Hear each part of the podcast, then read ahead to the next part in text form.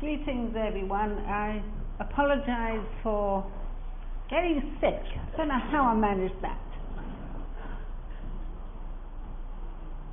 But these things happen, and I'm determined that the devil is not going to stop either me from coming. My husband had it. I thought it was very serious. I nearly cancelled the whole trip because I thought he was at least had a burst hernia by the way he was struggling, and then we found it was only a tummy bug, and so I was going to let that stop me. I go to the airport not expecting to get it myself, and then I'll end up getting it on the plane, so I haven't been very well. And I thought, no, I'm not going to miss out this meeting. I'm not going to give the devil 1 inch of victory. I'm coming here no matter how I feel. Now, I have a message from the Lord, and it was given to me last September in Blaenau Ffestiniog, which is a little Welsh town in the north part of the Ladonia National Park in North Wales.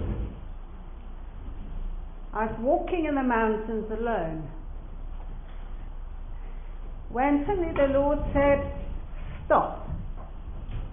So I stopped. And the Lord said, "What do you hear?" So I began to listen. I said, "Water, Lord, rivers." He said, "How many rivers do you hear?" I listened again. I said, "Lord, one from every direction, at least 4.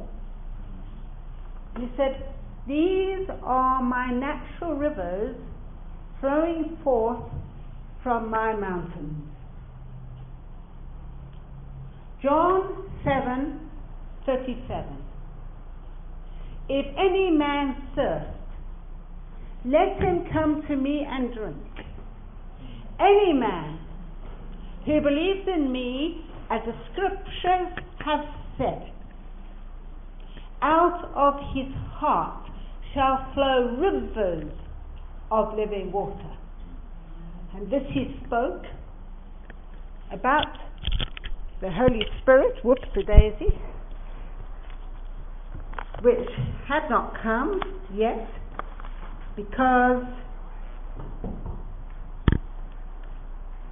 this he spake of the Spirit, which they that believe on him should receive, for the Holy Ghost was not yet given, because Jesus was not yet glorified, for the exact wording, which I think is better than just by memory. And then the Lord said,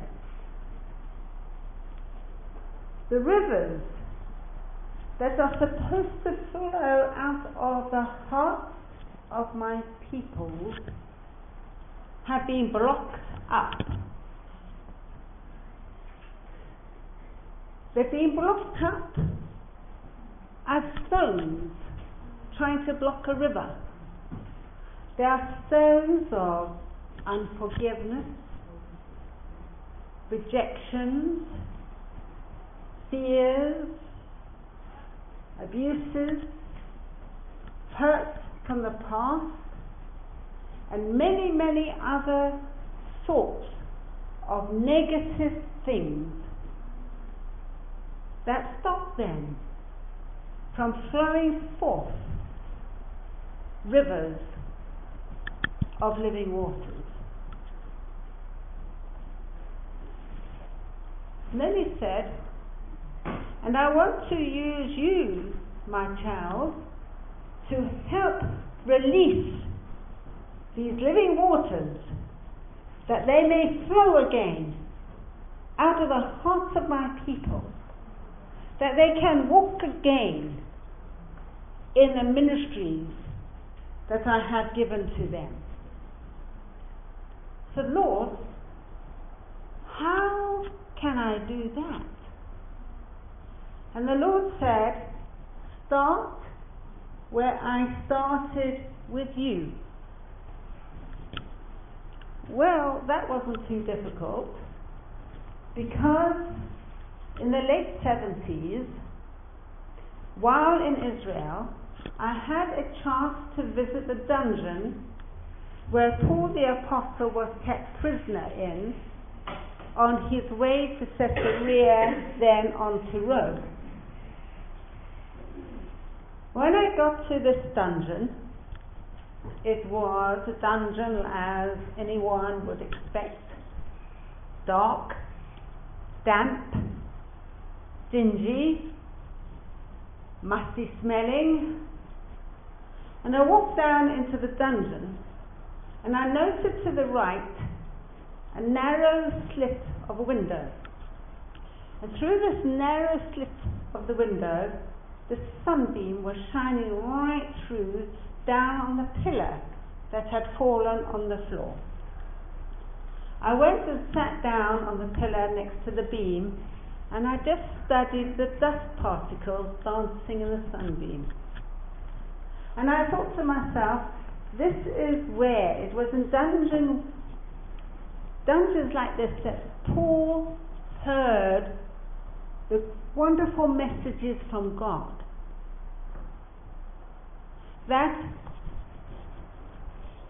are part of our Bible today, because he wrote most of his letters in dungeons, and we all know the extreme depth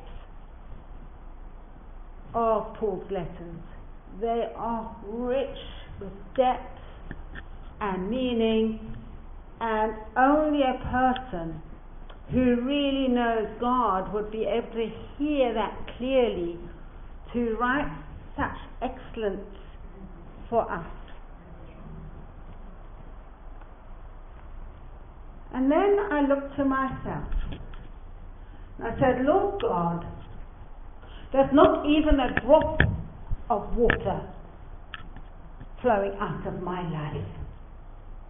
Please, Lord, will you do something about it? Because only you can change me.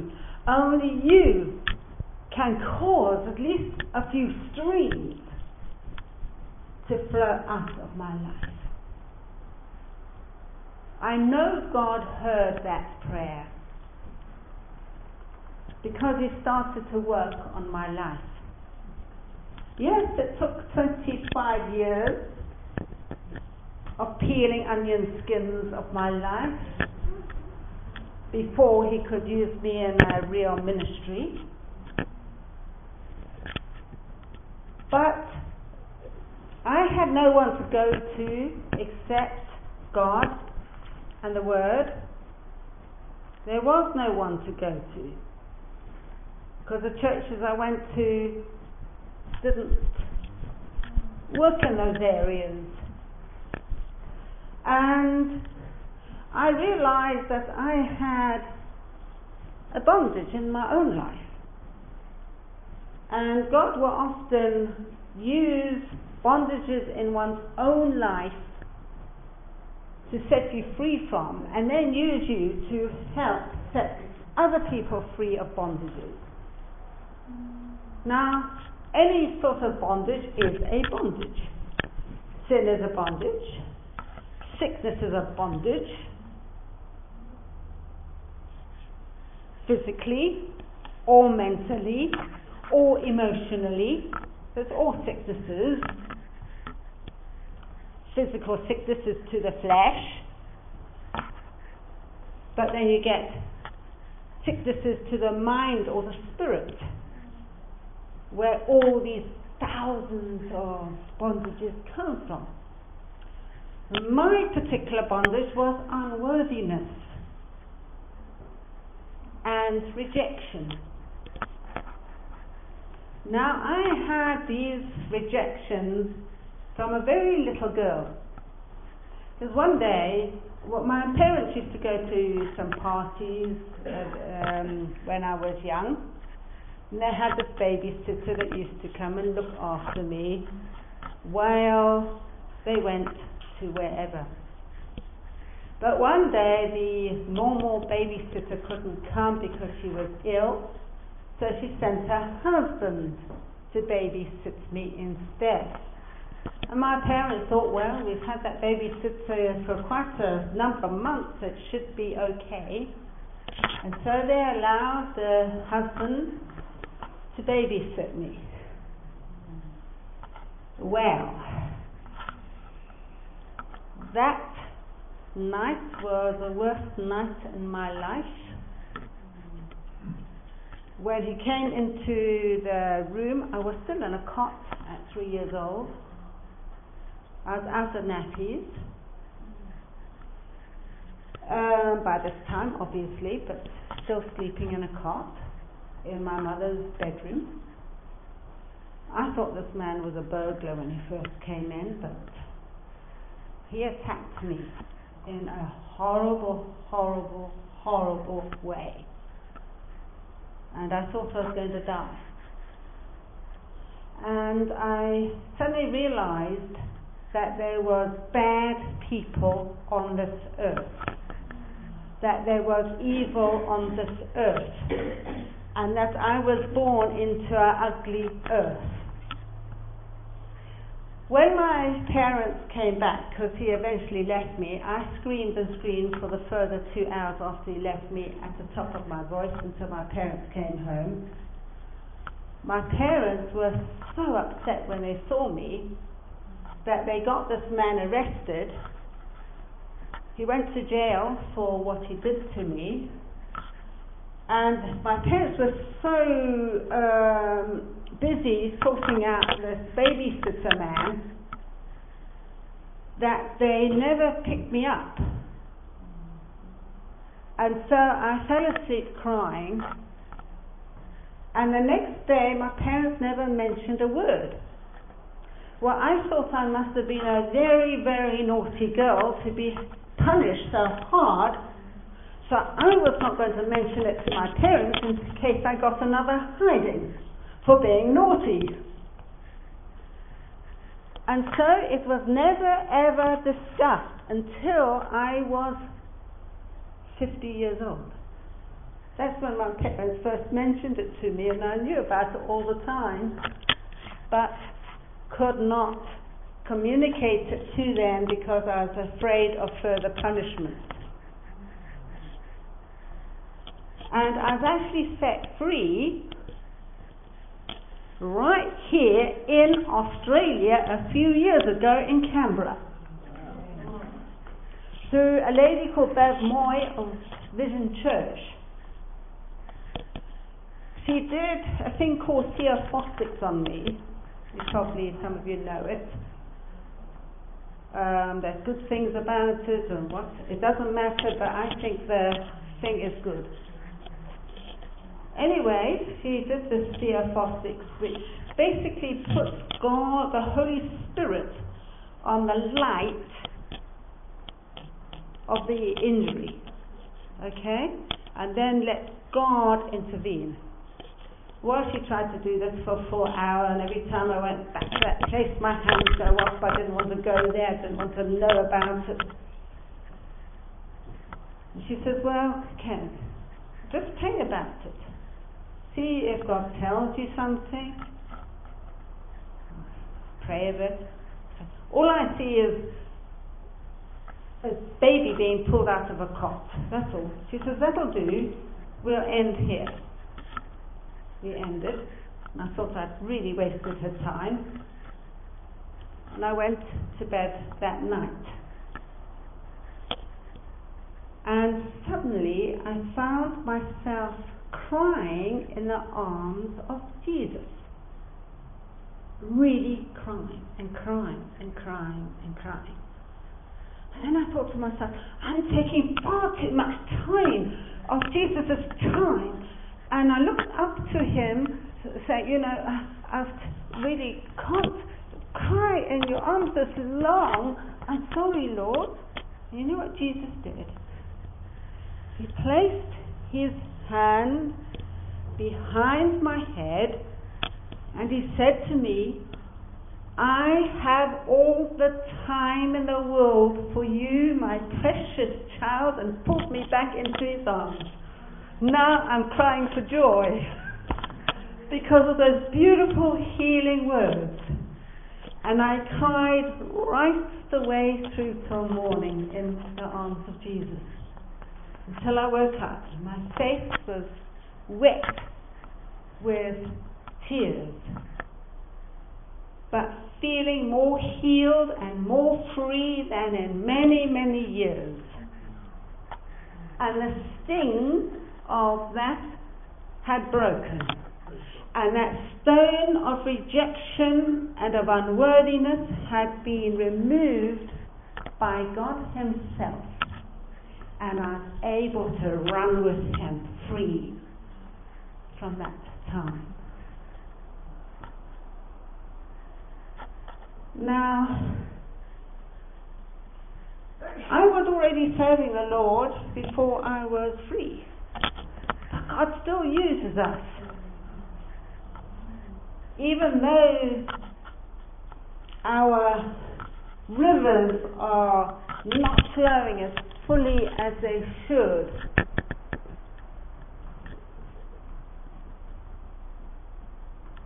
but because of my own bondage, I understand the difficulties other people may be going through. And maybe there are people here who have suffered in silence through many, many, many years, like I did, too afraid to share it with anybody in case they misunderstood, or in case I got far worse back.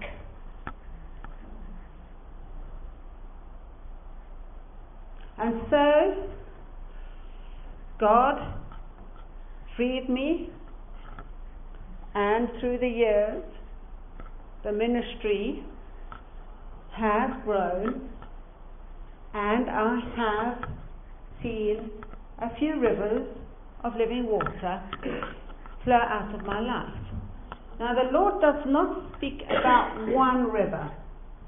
He speaks about many rivers. And the Lord said, I want you to look at the rivers that are flowing through your life. He says the one is children's ministry, through the riding school. Many children have been led to the Lord through Jackie Boy's healing. You all know, so many of you know my testimony of the healing of my horse Jackie. That was the first. Writing books is another stream. Evangelism is another stream. Setting up Bible schools in different countries is another stream. Radio ministry, which is every Sunday morning to Sierra Leone and Liberia and other countries, on national radio broadcasts in African countries is another stream. This time I've got them downloading a course from the internet, so I don't actually have to do anything for 6 weeks. They got all my teachings ready and they're just carrying on with it. So things develop and it gets so much easier with the internet and email. One can do so much. So those are a few streams that are flowing through my life. And I'm sure that if you look at your own life, you'll also see some streams of living waters flowing through your life. But at the same time, you might also discover that rejection or unworthiness or an abuse is stopping you from doing something you really feel God wants you to do, whether it's speaking, whether it's writing, whether it's visiting old age homes, whatever the gifting.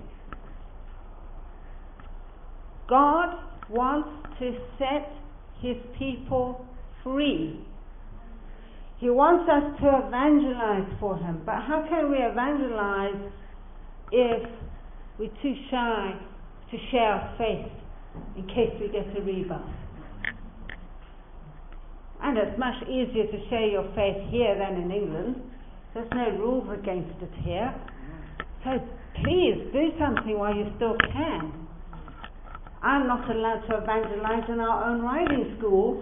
If I'm caught evangelizing in our own riding school, I will be closed down immediately. That is where England comes to. Please pray that Theresa May will change that rule back to how England used to be. She needs lots of prayer. There is so much opposition she's coming against.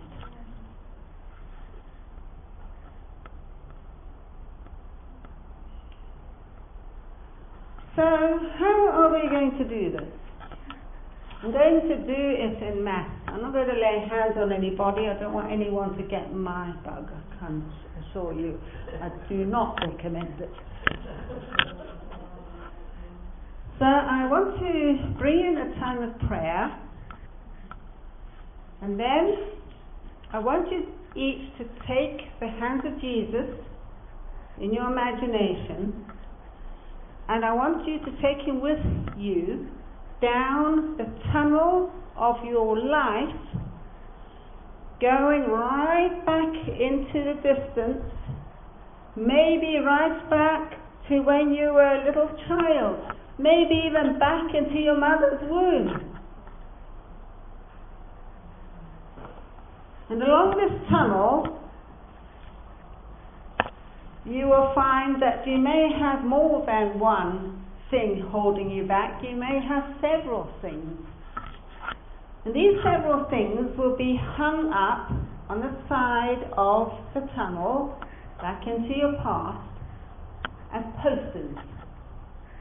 Now I'd like you, as we go into prayer, I want you to show Jesus every problem, every poster problem, every hurt, every difficulty that you feel is a stone blocking the rivers of living waters from flowing through your life. Because we have the Holy Spirit. The Holy Spirit is the living waters. But we've got to free the Holy Spirit to flow through us in service. Because all of us are called to evangelize, all of us are called to serve God. That's why we're alive here on earth, to prepare ourselves for eternal life and to prepare as many human beings as we can for eternal life. As we give these posters to the Lord, I want you to receive his loving arms around you, and the sting of that thing will be removed. Not the memory, but the sting. You're suddenly going to talk about it like I can talk about it. I could not talk about it until the Lord set me free. But now it's just something that happened when I was 3 years old, way in the distance. Why has it caused so much problems through my life? Trouble is, these things can cause immense problems through one's life. And the sooner we are set free from any hindrance to serving God, the quicker he will release us and release his glorious rivers of living waters to flow through each of our lives. Are you ready to pray with me? Lord Jesus, we come to you now. We thank you, Lord, that you are the healer. You are the remover of every stone of oppression, of hurt in our life. whether it be sin, whether it be sickness, whether it be bondage, whether it be rejection, whether it be abusing, whatever it is, Lord, come with me down the tunnel of my life into those areas. Come with me now, Lord. Thank you, Jesus.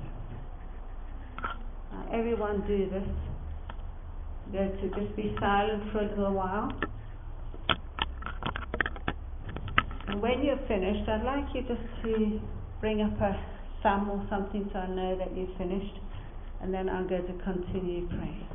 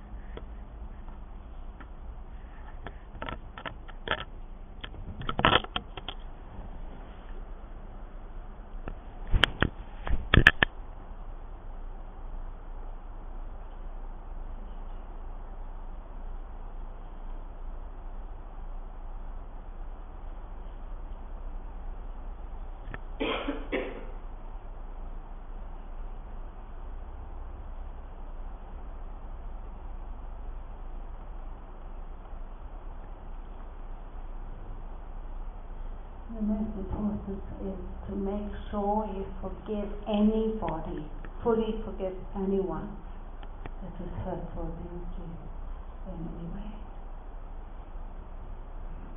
That is key.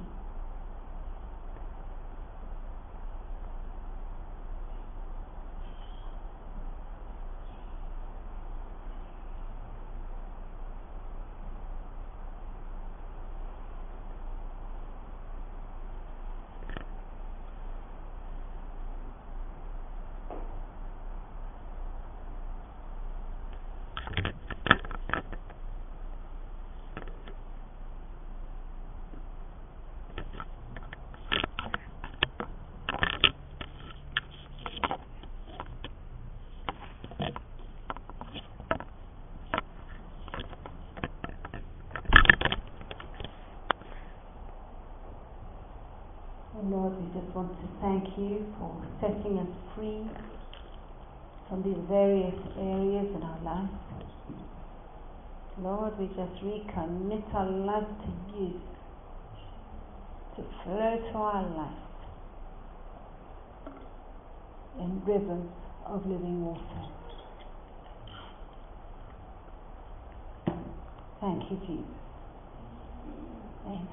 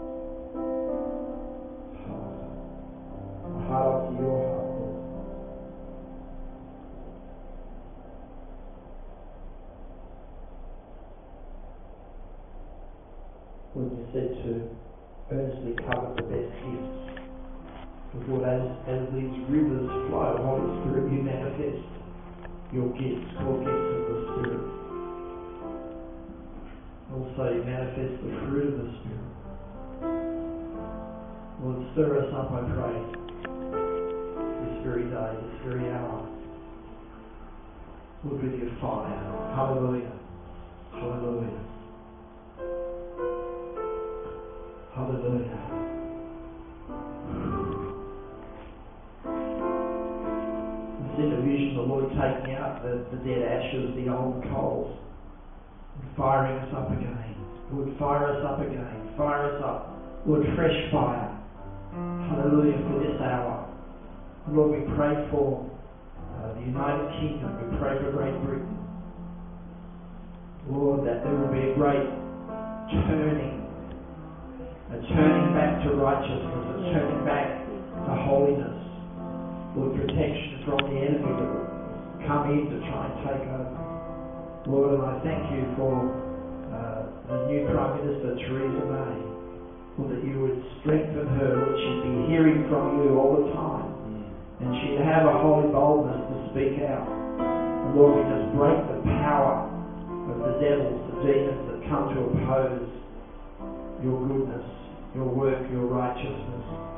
And Lord, what an abomination the devil is, the things he brings. And Lord, we speak over our own nation, Lord, on liberty. We say this nation is part of the Southland of the Holy Spirit. We belong to Jesus. And Father, we're joined. We're part of the British Commonwealth. Lord, the Queen's our head. And we thank you, Lord, for the words that she spoke and declaring that it's her faith in Jesus, the relationship she has with Jesus, that's kept her these years, Lord. So Lord, we thank you for great revival in Europe, great revival in this nation, Lord, as each believer comes into the fullness of who you are. And Lord, those rivers flow. Lord, we know as we come together, Lord, there can be a joining of the rivers flowing out of us. Hallelujah. As we fellowship, as we minister together, as we love one another, we thank you for that. We thank you for that. We thank you for that. We thank you for that. We thank you for that. And the Lord's saying, when I'm healed you, stay healed. Don't go back, stay healed. Don't think upon the former things, but look at the up, for your redemption draws near. We just thank you, Lord. We just thank you, Lord. We just thank you, Lord. Why don't we all stand together and we'll sing the chorus, Great is thy faithfulness. We can't project the words, but we know the chorus, don't we? It's Brian does. Hallelujah.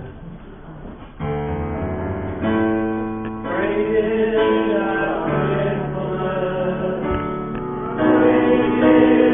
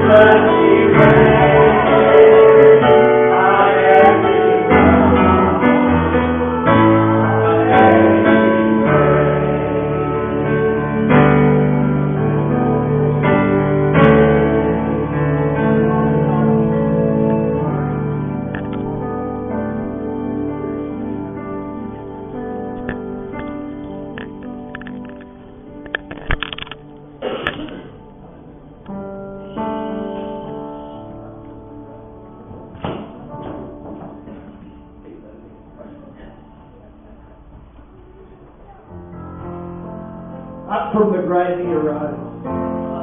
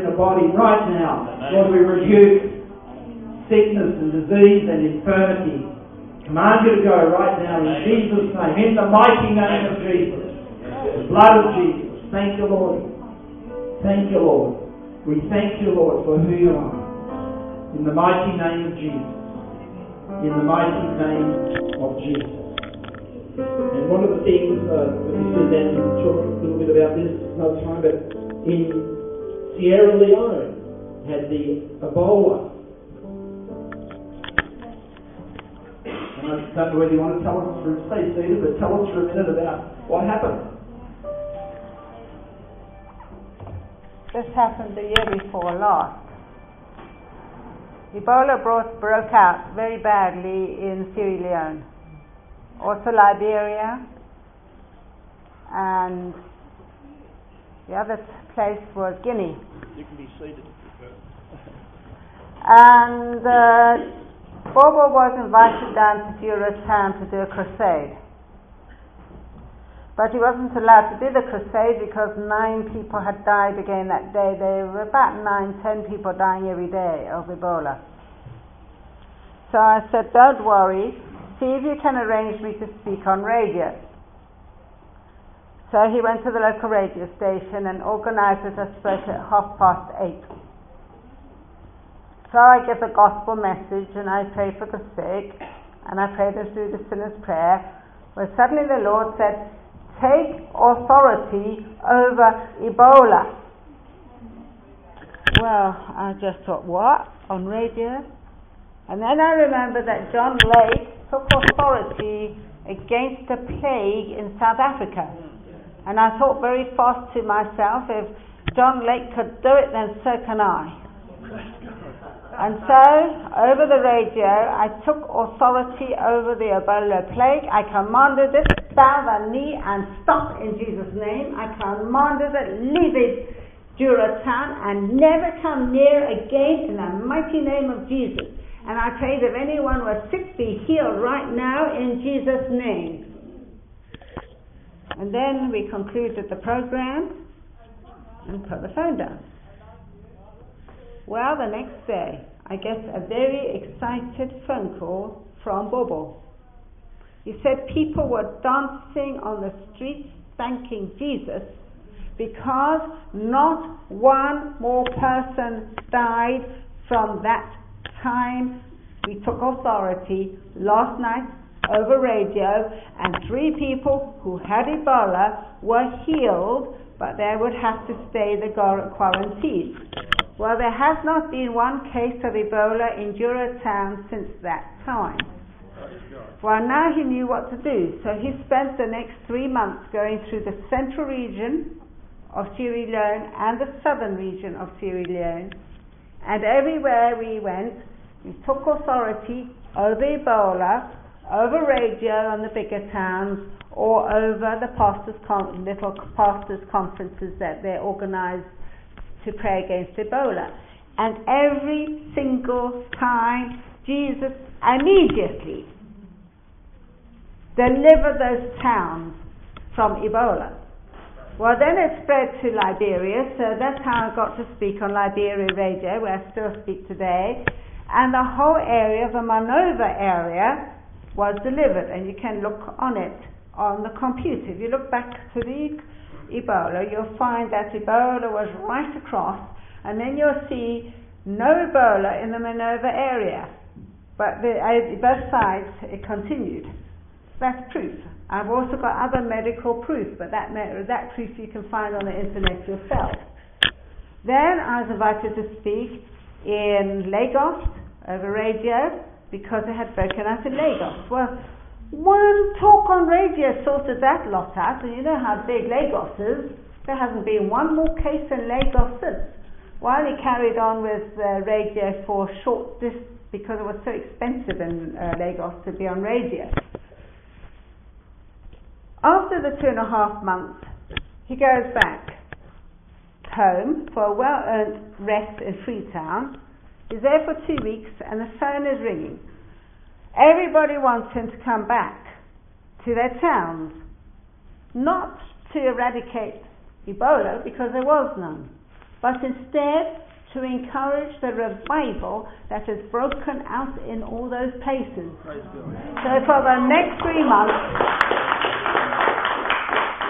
we are going through these towns, discipling all the new believers. In the one town, he has a really bent chassis of his car, and he's stuck there for 4 days. No problem. He goes to the local radio station. They give me prime time, 8 every morning, 8 every evening, to disciple all the new believers in that town. We saw so many miracles happening. Now, the doctors will not give God any credit, but that doesn't matter because the people on the ground know that it was Jesus that eradicated Ebola in East Africa. And so we just thank God. So you're good for a couple more questions, Suzanne. So how many evangelists have been trained in Uganda? I've lost count. I don't know. Thousands. Many thousands. Many thousands. Many thousands, yeah. And praise God. Praise God. See, Suzanne is, and Wilfred, run a ministry called Step Out in Faith.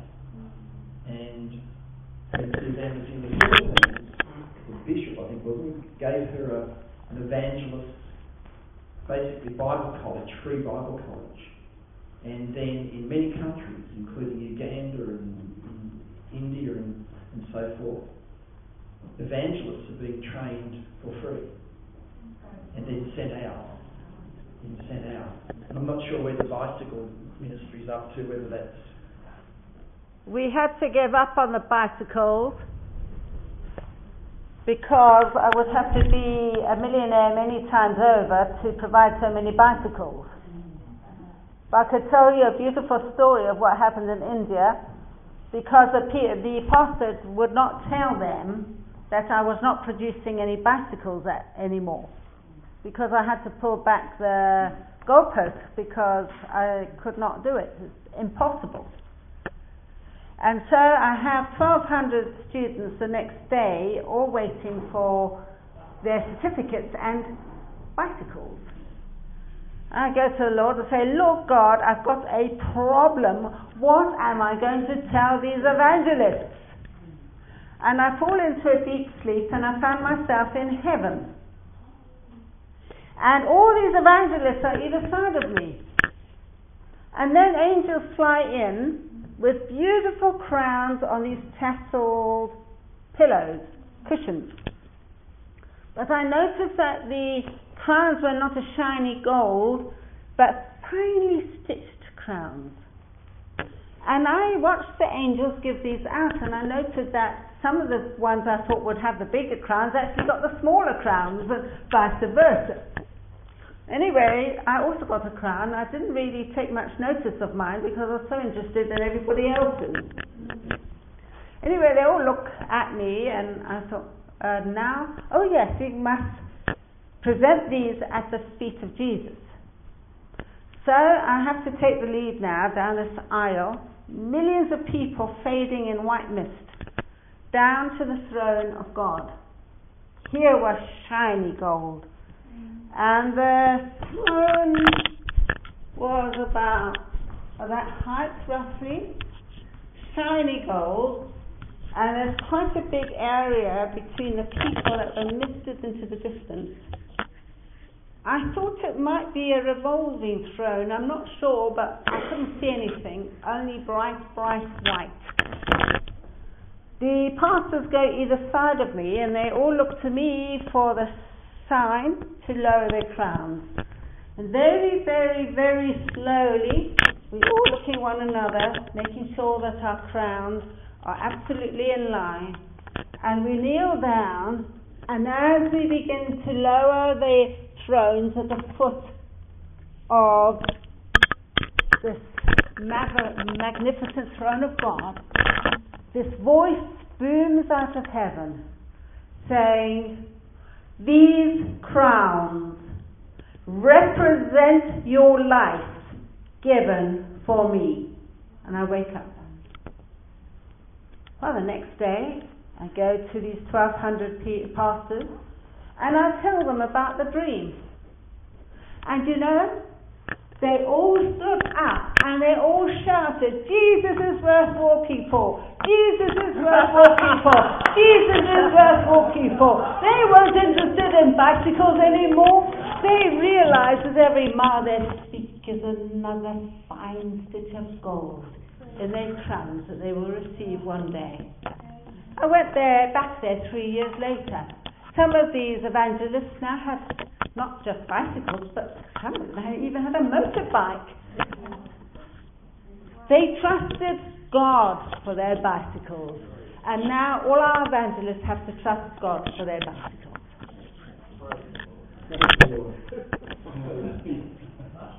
Hallelujah. Because in India, a bicycle is something like $70, and when you've got thousands of people graduating, it's hard. Suzanne says unless you have a lot of money, it's hard to keep up. I think it was about $70, wasn't it? Which cost them. They were a bit cheaper than that, 60, but 50. I mean, when you think about when you are graduating 20,000 evangelists, $50 each for a bicycle. Yes. That's a fortune. Yes, praise the Lord. Hallelujah. While Suzanne says, Suzanne has to go and minister at another meeting soon, does anyone have a question that you might want to ask about missions or missionary? Or so, Suzanne, you and Wilfred don't have multi-billion-dollar backers. No. Just you and Wilfred and the Lord's using. You people. Run a riding school. Australia supports the whole of West Africa. Hallelujah. And England supports East Africa and Europe. So most of our people that give are old age pensioners, disabled people, the poorest of the poor. So I owe our partners to these people, and God's going to honour those pensioners and people who have given their £2 a month or £5 a month. They're the ones that are supporting our charity. So I just say thank you, God. Thank you for wonderful people like this. Thank you. Form over there if you want to sign up to receive Suzanne's newsletter, and if anyone ever feels to give, there's an Australian bank account that you can give straight into, which we have the details of. Suzanne also has some. How many books have you written now, Suzanne? 6. 6 books. On the Dare To series. I didn't bring them to this morning, the last 2, because I wasn't feeling well enough, but I will bring them to the other meetings. Yeah. So, Suzanne has Dare To Enter His Presence, Dare to Only Do the Father's Will. There's a photo of Suzanne riding with evangelists who've just received bicycles. Those are both prayer books. Dare to Step Out in Faith and Dare to Search for Truth. And the two new ones is Walking in Power, Authority and Love, which is the basis of the gospel. And the newest book out is Dare to Break Through the Impossible with Christ, which is all to do with inner healing, being freed, like we did this morning. That's from that book. And I'm writing a new book which will be out in maybe 2 or 3 years' time, Dare to Live Out of God's Love, and that will be the 7th. So if anyone can have a look at the books, if you would like to do that. Praise God. Hallelujah. Hallelujah. Hallelujah. Father, we just thank you for our wonderful time together here this morning. Thank you for bringing our sister from England. Thank you, Lord, for your healing of her so she can continue to minister in a time in Australia and New Zealand and send her back home, Lord, refreshed and rejoicing. And Lord, we just thank you for who you are. Lord, as we go out of this place, would you use us for your glory? Would you refresh us? Would you bring us into the company of people who need you so desperately? And Holy Spirit, let your rivers of living water flow out of us, so people that come into our company get saturated by your presence. We thank you for that. Lord, I just release your blessing, which makes rich and has no sorrow, there too, over each one of us here this morning, over the families represented here this morning, in the mighty, mighty name of Jesus. All the people said, Amen. Now, if you need prayer, Suzanne has to go to the next meeting, but it would be our privilege to pray for you and with you. If you need prayer, just come with me.